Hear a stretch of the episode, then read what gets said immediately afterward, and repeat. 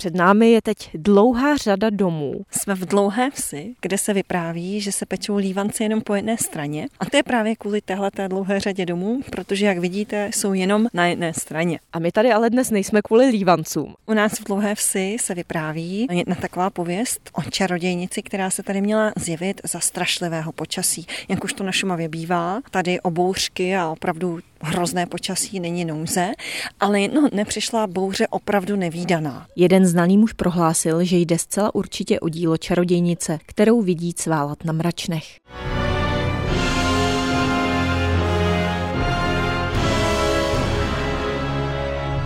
Sousedé ho začali prosit, aby se jí nějakým způsobem zbavil, aby s tím něco udělal. Ten soused znalý se zamyslel a poručil, aby mu přinesli kůstku z velikonočního beránka, včelí vosk a list z jedné čarovné byliny. To teď přesně nevím z jaké. Všichni se rozeběhli po vsi. Během chvilky soused měl všechno to, co potřeboval a vytvořil z vosku kuličku, nabil do pušky a vystřelil do nebe.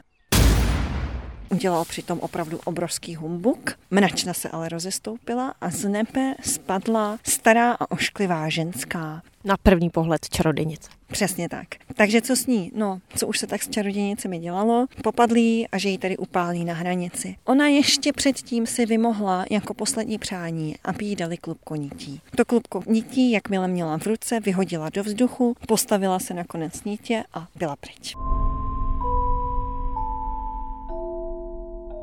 A máte tady dodnes nějaké čarodějnice? Nevím o tom. Ale musela jste se zamyslet. Eh, je tady spousta jiných nadpřirozených bytostí. Čarodějnici jsem zatím nepotkala. Říká s úsměvem na tváři Veronika Kočí.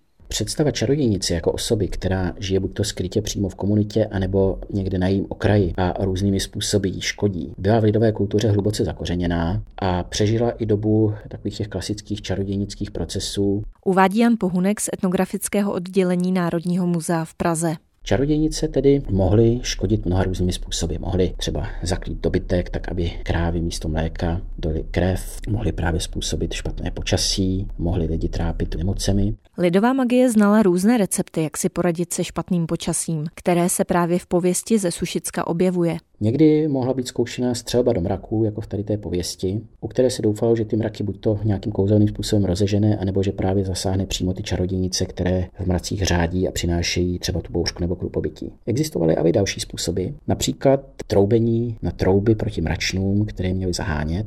A co si o čarodějnicích v pověstech myslí šumavský folklorista Ondřej Fibich? Setkání s čarodějnicemi na Šumavě nebylo příliš obvyklé, protože se to spíš týkalo vnitřního království českého. Nicméně, když už jsme se setkali s čarodějnicemi na Šumavě, tak právě v této zajímavé podobě, kdy ta čarodějnice dokáže uniknout upálení tím, že se vyšplhá po rozvinutém klubku nití do mraku a zmizí. Velmi podobná pověst je dle folkloristy zaznamenána ve farní kronice v Nýrsku. Legendy o čarodějnicích se samozřejmě vyskytují i v zahraničí ty počasné báby třeba, které eh, existovaly na bavorské straně, tak měly právě na české straně jinou podobu. Protože samozřejmě ty německé čarodnice spíš ovládaly pekelné počasí, protože to lidem nejvíc škodilo. Tam šlo o to žoubití, což byla vlastně taková ta achilová pata těch všech životů, těch šumaváků na té drsné Šumavě. Zakončuje Ondřej Fibich povídání o čarodějnicích v pověstech. Kateřina Dobrovolná, Český rozhlas.